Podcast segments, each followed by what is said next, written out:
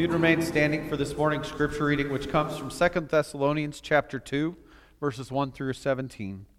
Paul writes this Brothers and sisters, we have a request for you concerning our Lord Jesus Christ's coming and when we are gathered together to be with him. We don't want you to be easily confused in your mind or upset if you hear that the day of the Lord is already here, whether you hear it through some spirit, a message, or a letter supposedly from us. Don't let anyone deceive you in any way. That day won't come unless the rebellion comes first and the person who is lawless is revealed, who is headed for destruction. He is the opponent of every so called God or object of worship and promotes himself over them. So he sits in God's temple, displaying himself to show that he is God. You remember that I used to tell you these things while I was with you, don't you? Now you know what holds him back so that he can be revealed when his time comes. The hidden plan to live without any law is at work now, but it will be secret only until the one who is holding it back is out of the way. Then the person who is lawless will be revealed. The Lord Jesus will destroy him with the breath of his mouth. When the Lord comes, his appearance will put an end to him. When the person who is lawless comes, it will happen through Satan's effort with all kinds of fake power, signs, and wonders. It will happen with every sort of wicked deception of those who are headed toward destruction because they have refused to love the truth that would allow them to be saved. This is why God will send them an influence that will mislead them so that they will believe the lie. The result will be that everyone will be judged who is not convinced by the truth but is happy with injustice. But we must always thank God for you, brothers and sisters, who are loved by God. This is because He chose you from the beginning to be the first crop of the harvest. This brought salvation through your dedication to God by the Spirit and through your belief in the truth. God called all of you through our good news so you could possess the honor of our Lord Jesus Christ. So then, brothers and sisters, stand firm and hold on to the traditions we taught you, whether we taught you in person or through our letter. Our Lord Jesus Christ Himself and God our Father loved us, and through grace gave us eternal comfort and a good hope. May He encourage your hearts and give you strength in every good thing you do or say. This is the Word of God for us, the people of God. Thanks be to God. If I can invite you to be seated, please. This morning we're continuing our sermon series Marathon Faith where we've been looking to at Paul's two letters to the church in Thessalonica. As we've seen and as we have read through these letters, Paul is writing to a church that is experiencing challenges and persecution. And because of the persecution and because of the challenges, they had been led into misleading, misled into believing that the reason that they were experiencing them is because they had missed the tribulation or the return of Jesus. And so, as we looked at last week, the Thessalonians, uh, what biblical scholars believe is that the Thessalonians had received a letter from someone who was claiming to be Paul. And the letter told the Thessalonians that they'd missed the boat when it came to Jesus' return. And so, without Paul or Silas or Timothy to correct them when they received this letter, they believed the lie that had been sent to them. That's a pretty good one, right? Okay. In his commentary on Second Thessalonians, there's a biblical scholar named N.T. Wright, and he uses an example. He's British when he writes about, about Thessalonians, and, and he writes about a British naval commander named Horatio Nelson, which is Lord Admiral Nelson that we read about in history. In 1801, Nelson was the commander of a, na- of a British fleet that was laying siege to the city of Copenhagen. When one of his subordinate, subordinates reported to him that they had seen the signal directing them to withdraw from the siege from another ship. Nelson took his telescope and held it to his right eye and reported, I do not see the signal. The fleet continued the siege. Copenhagen fell. Nelson was famous throughout, I mean, in British history, he's famous in terms of being a naval commander. But the part that makes this story uh, interesting and also pertinent to our discussion this morning is that Nelson was blind in his right eye. And so he had been blinded a few years before at the Battle of Calvi in the Corsica. And so when he held the telescope to his right eye, he chose not to acknowledge the signal. And so he placed himself in one of those positions where he was telling the truth because he could not see the signal But he also chose to ignore the truth at the same time, didn't he? It was true, he couldn't see the signal. But he also couldn't see anything else out of his right eye. So he probably could have used his left eye, seen the signal, and then he would have had to, to withdraw from the siege. And so while we might smile at his flexibility in ensuring that he didn't directly disobey the order that he'd received, he basically bent the truth to kind of lie about what he saw, didn't he? It was believable, it was truth enough, and he was able to achieve what he wanted and desi- desired, and he's certainly not unique. It's just as we look in history, he's someone that prevents, presents us just a great example of that which is to tell something not completely true, to tell a story or to weave a web of stories in, that have just enough truth to, to be believable, while also containing enough of a gray area or maybe a, a lie to not be completely true. To go further, we may know of stories or stories ourselves that we have heard of where people have told a lie or told an exaggeration so much or for so long that they're no longer able to differentiate between what the actual truth is and what the part is that they've expanded their story on. That's how you get in trouble in telling a lie, right? Is when we're wrong and when we lose the ability to differentiate between what's true and what's fabricated. And so I'll be honest, when we read this morning's scripture, it, it, it, presents something like that to us. And it also presents some words that, that cause us to step back and to think about what we've heard and about what we know in terms of the gospel of Jesus Christ and the New Testament. And so as we read Second Thessalonians chapter 2, I found it interesting that there are parts of this scripture that are well known, which is the very beginning, first three verses or so, and then the very end, verses 13 through 17, that we'll look at in a few minutes. But there's also parts of this scripture that, quite honestly, if you were to go and to read a commentary, or, well, a commentary will cover it, but if you're going to go and look at, at uh, the, the common lectionary, which is like a calendar that lays out scriptures for preachers to preach every week, they skip these verses entirely. And it's because they're apocalyptic. And so they talk about the end times, they talk about judgment, and, and what Paul is telling the Thessalonians, because we have to put ourselves in their shoes as we read this scripture and remember that someone has told them and that they are believing that Jesus' return is imminent. It's not something that's going to happen in a far off future time where you and I are able to look back and go, man, it's been 2,000 years and we're still waiting. But for them, it was coming. And so Paul basically tells them, you have to pay attention and look ahead. When Jesus comes, there's going to be a lawless one that we also call the Antichrist, where the Holy Spirit is, is restraining. And the scripture says, Paul says the lawless one is res- being restrained and when the one that is restraining is removed, then the lawless one will be released, and we all will know. Or at least the world will know, because the scripture says that those who are believers will not experience that. And so, since the first community, people have speculated who this person is. Whether it's a various popes, Gorbachev for a while was the lawless one, the Antichrist. Hitler was the Antichrist. Nero or other Roman emperors who claimed that they were God and who claimed that they were divinity or divine. You know, the earliest Christians thought that they were ones that were the Antichrist. Although last night, as I was finding this picture that kind of illustrates it without showing any modern person, uh, I also saw that you could find um, either of our past two presidents, not the current one yet, is the Antichrist, as well as Putin in Russia. So, and Oprah Winfrey. Who knew? Um, so, what I'm saying to that is we can laugh about it, but there are people that have obviously spent a lot of time and are spending a lot of time trying to figure that out.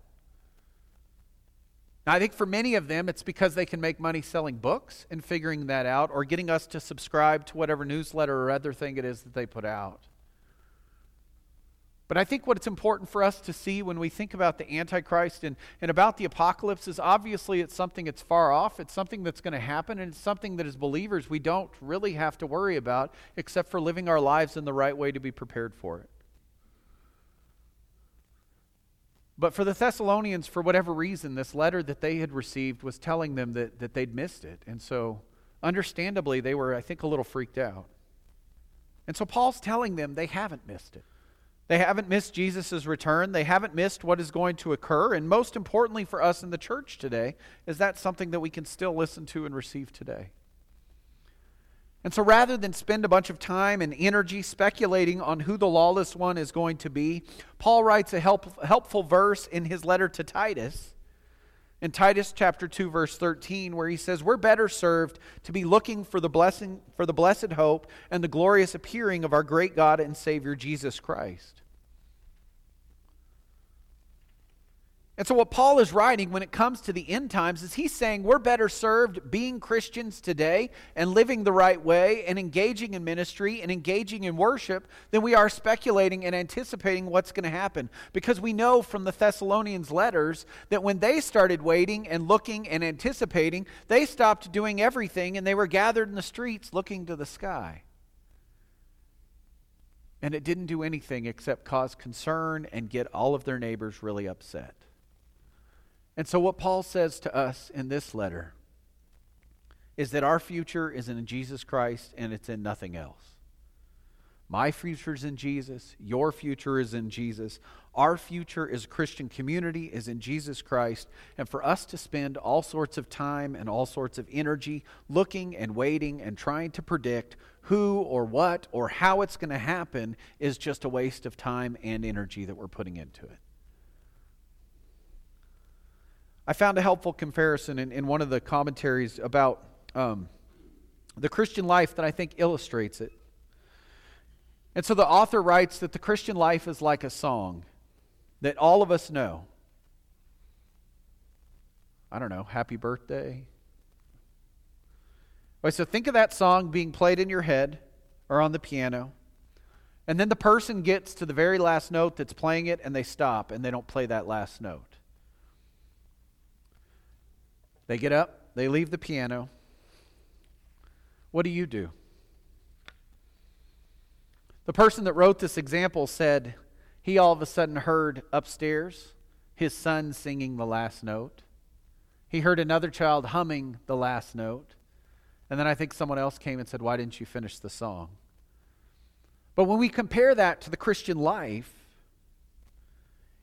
we can talk about how God has played all the notes and God has written it all out when it comes to Jesus and when it comes to living faithfully and when it comes to us living in response to His grace. And God invites us to be in relationship with Him. And God has written all the notes and laid it all out. And Jesus Christ is there and is part of it. And we've received the Holy Spirit. And we're waiting just like the Thessalonians were waiting. But guess whose note is the last note to be played? It's not yours. It's God's, isn't it?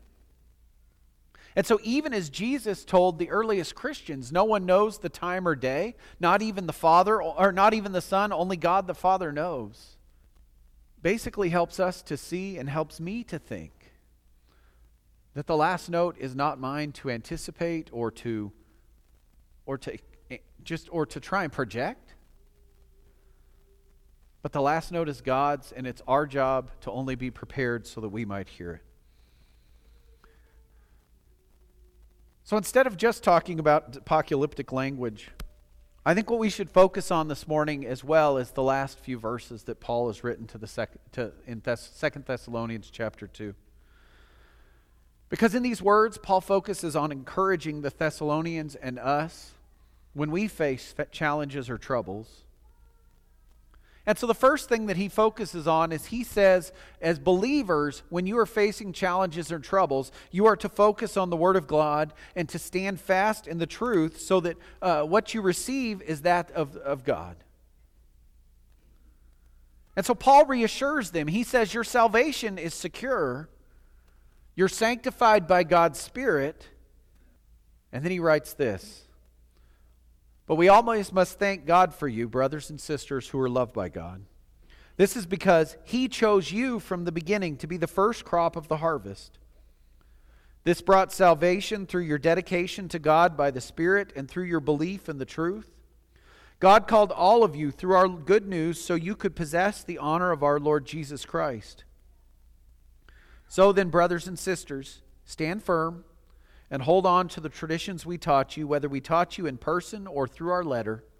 Our Lord Jesus Christ Himself and God our Father loved us and through grace gave us eternal comfort and good hope. May He encourage your hearts and give you strength in every good thing that you do or say. I see, here's what I catch is Paul is telling us to be thankful to God for the gift of salvation. And then in being thankful, God, Paul is saying that every one of us have been the first fruits, the first part of the harvest, that in order we'll, we'll have the opportunity to, to sit in the glory and presence of God when his kingdom becomes a reality and when Jesus returns. And so he says our action then is that.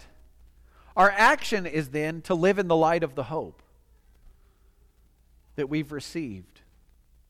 Not just because of what Paul taught, but for those of us, I mean, we obviously have the benefit that the Thessalonians didn't have of being able to read all of these other letters that Paul has written. We have the written account of the Gospels that tell us of the good news of Jesus Christ. We're able to uh, benefit from, you know, 2,000 years of scholarship and of tradition and of people looking and examining and thinking about what it means to be a Christian.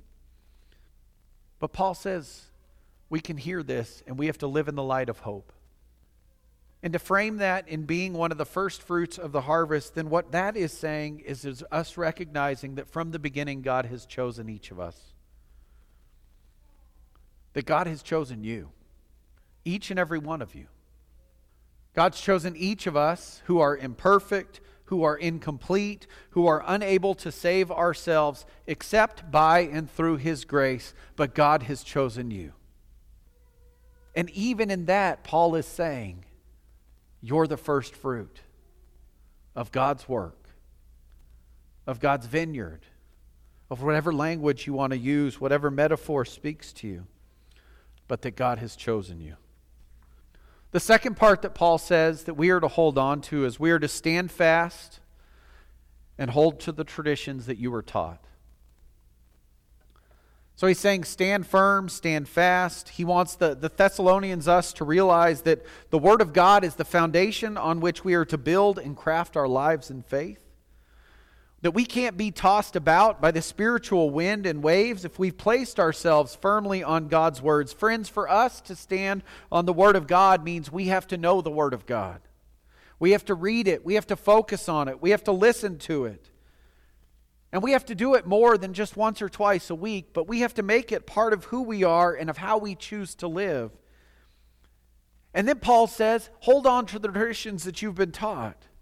Okay, so at first glance, I think when we think traditions, I think it's recent traditions. We might think of uh, the way we do things in the church, like how candlelight on Christmas Eve goes, or how something is decorated, or something like that. But what Paul really means when he talks about traditions is he talks about spiritual truths that are passed on from generation to generation. Friends, we have to know our history. We have to know who we are and what we are and how we are part of, of the Christian movement and the Christian faith, not just today, but that we benefit from 2,000 years of instruction and of people wrestling with Scripture and wrestling with the truth and wrestling with what it means to be followers of Jesus Christ. And so, if you think about it, these spiritual truths are things that, that Paul passed on to the earliest Christians and then they passed them on, and they've passed them on, and they've been passed on until, until we've received them today. And traditions are those foundational beliefs that are common that you and I share with the earliest church, we share with the ancient church. They're teachings that are foundational of what it means for us to be a follower of God and a follower of Jesus Christ. And so, actually, I think well, I think I'm going to do for the next sermon series. Um, we're going to look at, at what those building blocks are of what it means for us to be Christians. What are the foundational things? As we talk about what's essential to being a follower of Jesus Christ. So that we know what we believe, so that we know that we are. Because what Paul is saying in this letter is that's one of the things that the Thessalonians have to do and have to place themselves firmly on in order to understand, so that as they're facing trials, as they're facing troubles, as they're facing these other voices that are coming in and telling them that either they're living wrong or doing wrong or they've missed the boat altogether, they can look back and they can go, well, no, that's not really right because we know who we are and we know what we believe. And when we know who we are and we know what we believe, then we are able to hold God's truth firmly in our hearts and we're able to never let it slip from us. Knowing God's truth doesn't exempt us from trials. It doesn't exempt us from challenges, but it does help us to know. And it helps us to remember that God is always in control. And then when we know when God is in control, we know that God has a plan for us. Because He did everything for each of us, for each of you. And when Christ is our foundation, and we've built our lives on these foundations of faith, then we can stand fast and we can actually thrive. Even when we're in the midst of the trials and of the challenges that are before us. See, Paul says, Brothers and sisters, stand firm and hold on to the traditions we taught you, whether in person or through our letter. And then he says, This is what we receive in turn. Is God will encourage our hearts and give you strength in every good thing that you do or that you say. Amen.